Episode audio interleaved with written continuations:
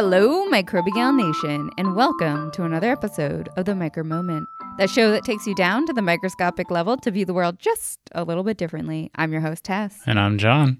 And today we have episode 2 of season 3 in Career Corners in Microbiology. Today we'll be discussing all about how to become a scientist. This is something I think is the most familiar when people think about scientists. Today, we're really talking about research scientists and all the different careers that you can get into from there.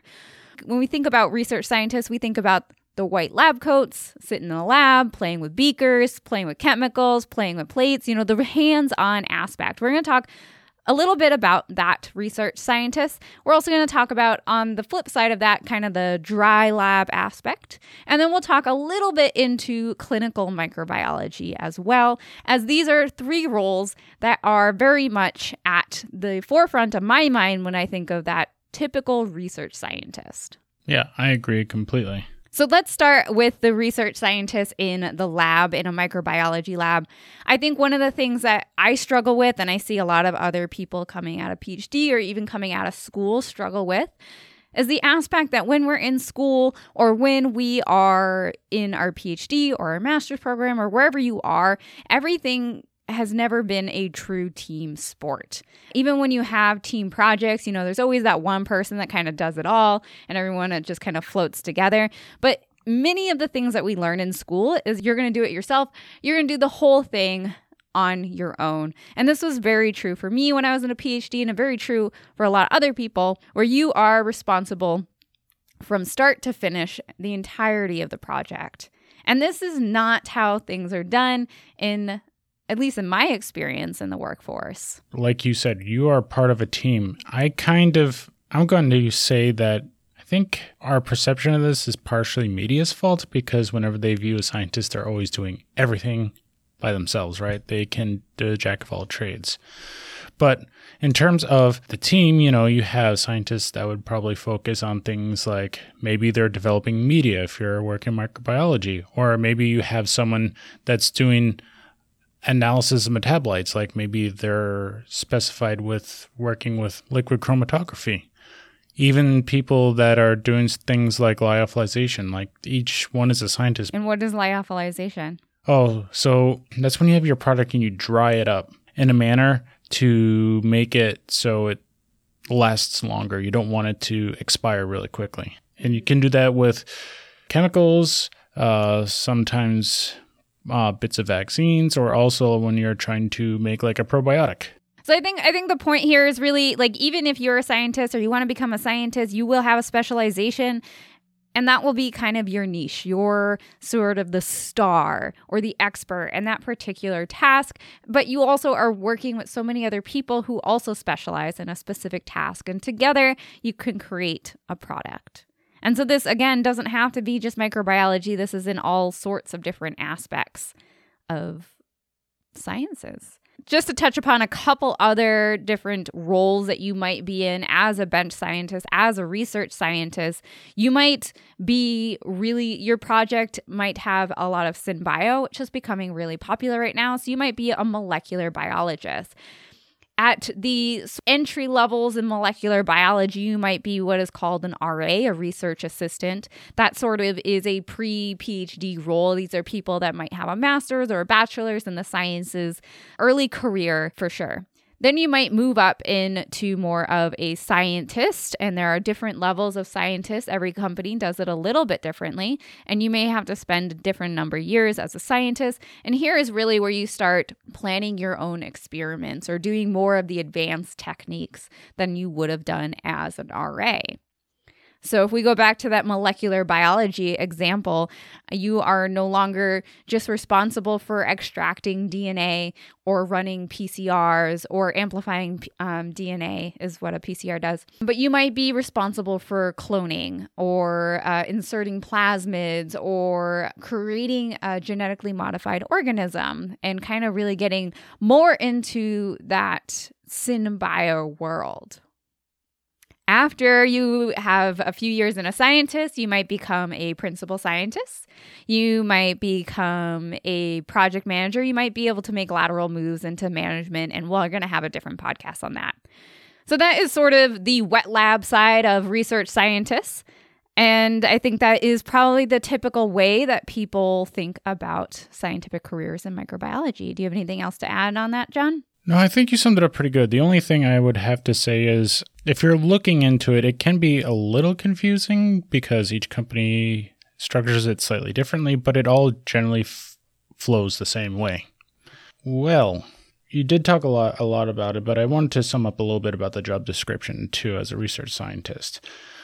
You know, you said that there's experiments that you're doing, maybe collecting samples, but really, like, what sets a scientist apart as opposed to the, you know, research assistant would be you're planning experiments, analyzing data, and you can continue furthering your knowledge. So how do you become one? Well, many places require a minimum of degree of master's degree, but this has changed a lot. Like before, it was a PhD, and as soon as you got a PhD, you became a scientist. That's not really the case anymore. You can get your master's, and also we're seeing more and more people with their bachelor's after years of work going up the ranks becoming a scientist. But before we move on, we talked to our friend Antonia Zhang and asked her what was it like working in the field and any advice she could give. Okay. Hoping to do drug discovery in the future, I got my master in pharmaceutical sciences, and the lab I was in was focused on using a lot of biochemical techniques, which shaped my career and led me to my current career working in the biochemistry department, doing drug discovery research. I like the creativity of learning a skill set and being able to apply or further improve it, which can potentially produce something new and novel. Cool. So that's sort of the wet lab things. We are going to shift a little bit into dry lab job opportunities now, which is what I do. It's a lot of bioinformatics and data analysis. And we've had a number of people actually on the podcast over the course of the last 3 years who fall into this track of bioinformatics data scientists. So we've had Dr. Michael Weinstein, who came from Zymo. He talked a lot about his creation of different packages. We've had Dr. Jeff Hannigan on the podcast as well. He works at Merck, a big pharmaceutical here in Boston. And we've talked to Dr. Steven Bolaris, who works at BioRad out on the West Coast. And of course, there's me. I'm also a bioinformatician in a startup company. Oh, yeah, and we had Travis Gibson, who is an assistant professor at Harvard Medical School and Brigham and Women's Hospital. He is also a bioinformatician. So we've had quite a few bioinformaticians. I think each one of them we've asked a little bit about their advice to becoming into the field of bioinformatics. And we will pull some of those quotes and insert it in the pod, so that you don't have to go chase those down. But I think what's really fun about bioinformatics and a really challenge is you're working with data, you're working on the computer, trying to gain insights from DNA in ways that have never been done before. It's a super exciting field and one that is very near and dear to my heart, but it can be really challenging. It's a very addictive process, I find it to be. Well, you got to learn to code. Most people learn either Python or R at the very minimum in order to become a data scientist and bioinformatics scientist. And there's lots of different ways to do bioinformatics for microbes as well. So the most common we talk about a lot on the podcast is the microbiome, and this is looking at the DNA of the microbes. The DNA of the microbes, you can do either the short region, which is the 16S ITS region for bacteria and fungal respectively. And this is really looking at just a short fragment of the organism to understand who is there. Then you can specialize in metagenomics. Metagenomics is understanding and assembling full genomes from a mishmash of samples. So the way I usually describe this is in a couple different ways. So I think of amplicon sequencing, the 16S ITS gene that you're going to sequence from thousands of microbes. I think of this sort of like the fingerprinting database. What's that called that they use in crime shows all the time? I think it's called AFIS, which is short for Automatic Fingerprint Identification System. Right. So it's kind of like APHIS. This is what the 16S TS amplicon sequencing is. You're getting a very small fragment of the microbe. Just like a fingerprint, you're getting a very small fragment of a person. And from that, it is unique enough across each person that you can differentiate between different people. John and I have different fingerprints. So this is sort of what amplicon sequencing is. You can understand, you can differentiate your microbes, you can identify them to some extent, but you really don't know anything about them. You just have a fingerprint. A way I usually think of whole genome sequencing or metagenomics, which is the other aspect of DNA and bioinformatics, is sort of like a puzzle, where in whole genome sequencing, you might have one puzzle that you're trying to put together, and you do have an idea of what the end picture is going to look like. Whereas metagenomics is really getting 1,000 puzzles and just spreading them out on your floor and throwing away all the covers and then trying to assemble the thousands of puzzles together.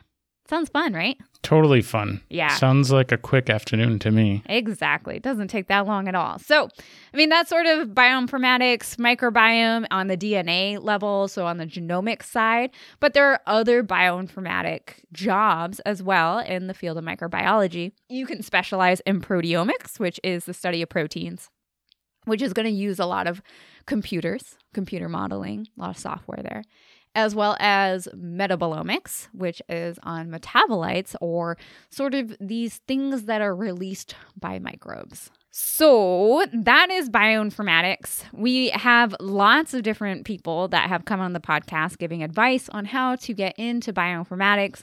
I would say my advice to people looking to get into this sort of field is to go on the internet and find tutorials. There are so many tutorials. The bioinformatics community is so open. There's so many places that you can go to learn about it. You're not going to learn a great deal in school. In my experience, I don't think I learned anything from school. Everything was from going on the internet, trying out tutorials, getting data, messing around with it, trying to figure out how to analyze the data and what insights I can draw from it, asking questions and going from there. So that's what I would say.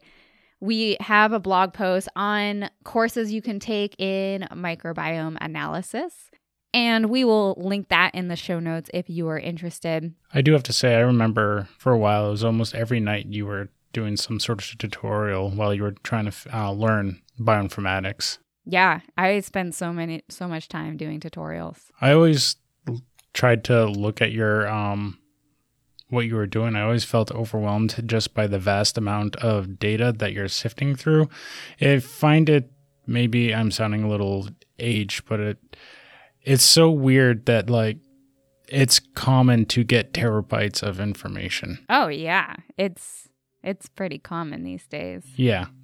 So it's kind of crazy. And I would say even I've been at my company now for less than a year, and I think that I've created more data in this less than a year that I've been at my company than I did in my entire PhD, which was 4.5 years. So it's just a crazy amount of data that you can shift through as a bioinformatics. So let's hear a little bit from Dr. Michael Weinstein about what he thinks is the best advice for people looking to get into bioinformatics. So yeah, as far as advice goes, there's quite a few people who either are already in industry or were looking to get industry, but they hadn't had a lot of the formal training in bioinformatics and they felt like they were coming in at a disadvantage. But if somebody's willing to put in the time, you can actually get the training online for very little. I think one of the people who I helped get started, who became like a full-fledged industry bioinformatician from basically scratch, he was willing to put in the work, but honestly, the expense involved in there was somewhere in the neighborhood of like $50, I think. And now we're going to bring in Jeff Hannigan, who, again, works at Merck. And we asked him a little bit about his life as a bioinformatician as well. The question of, you know, what is a computational biologist versus a bioinformatician, right?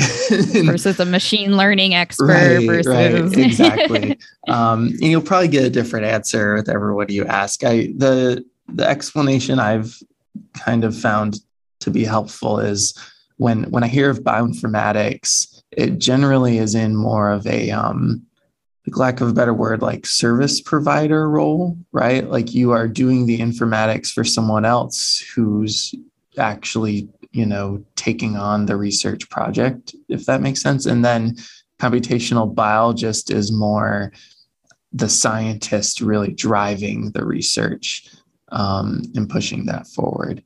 The other way I kind of think about computational biology is that, you know, instead of using a pipette, I use a computer kind of thing. And so a lot of it is pretty similar, I think, to what you're doing in molecular biology or microbiology or whatever.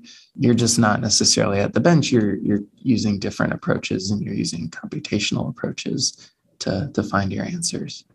And finally, we have Travis Gibson, an assistant professor at Harvard Medical School and Brigham and Women's Hospital, who's going to tell us a little advice for those that are looking to maybe get into bioinformatics. I think the only thing I can say is that this data is really messy and you have to be really careful. And so when you're making these presentations, just being really deliberate, I think that's the best word, sort of being really deliberate about what you're doing is the only advice I can give.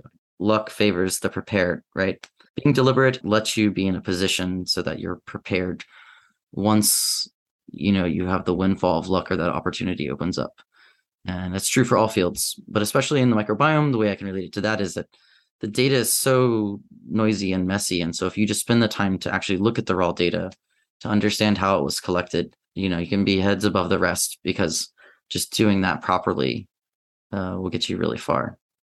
So this brings us to sort of our third and final track in this Becoming a Scientist podcast. What's the final track? So we're going to talk a little bit about being a clinical laboratory technician, a clinical laboratory sciences, if you will. So both John and I have some experience in this, and we've also interviewed Dr. Luis Plaza. That was a great conversation with him. His knowledge about clinical microbiology, I can only wish to know as much as he does. Exactly. Yeah, and he has a podcast all about this career. So we will not do it justice here for sure. And if you are interested, you should definitely go check out Let's Talk Micro. Right. And you'll learn an infinite amount of knowledge about medical laboratory sciences. Just a quick plug. I like how he sets it up. He specifies one microbe and he talks about ways to identify it. It's really great. Yeah. So if you're interested, definitely check that out. But I also wanted to mention that oftentimes when we think of clinical laboratory sciences, we think strictly humans, but this is not true. Clinical laboratory scientists extends into agriculture as well. You can be a veterinary medical microbiologist.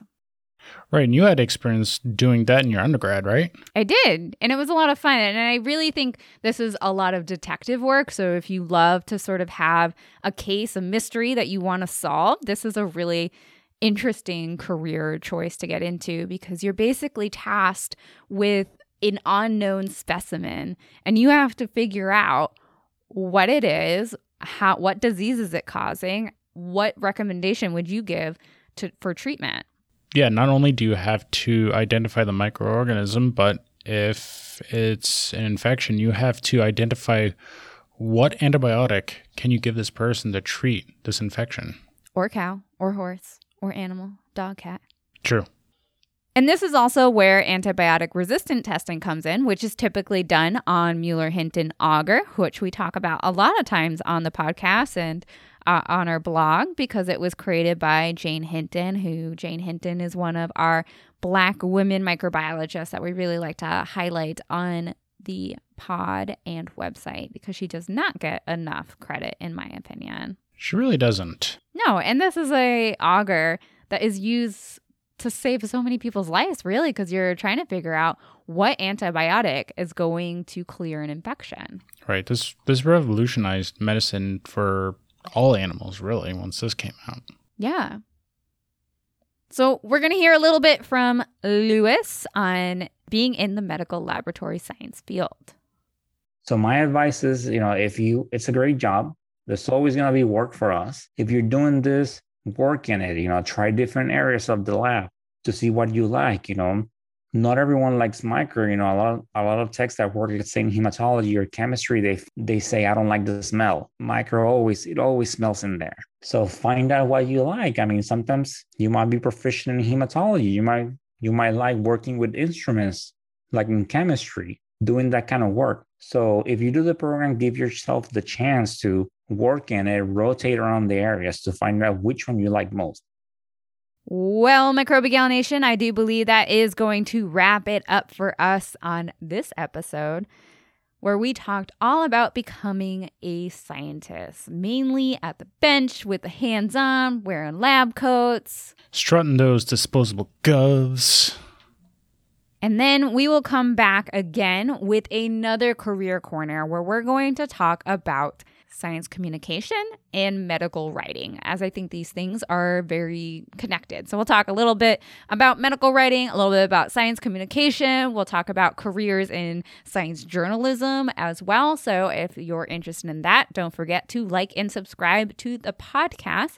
And if you have any particular careers you would like us to cover in this season of Microbigals, you can DM us at Microbigals on Instagram or Twitter. That's MICROBIGALS. Or you can send us an email to microbigals@gmail.com. Like we mentioned before, we do have several blogs on our website that talk about these careers if you're interested in a little bit more information about them. And we will link them below, the ones that we talked about in this show. Remember, everyone, feed your microbes, feed your guts, make your microbes love you lots. Bye. Bye.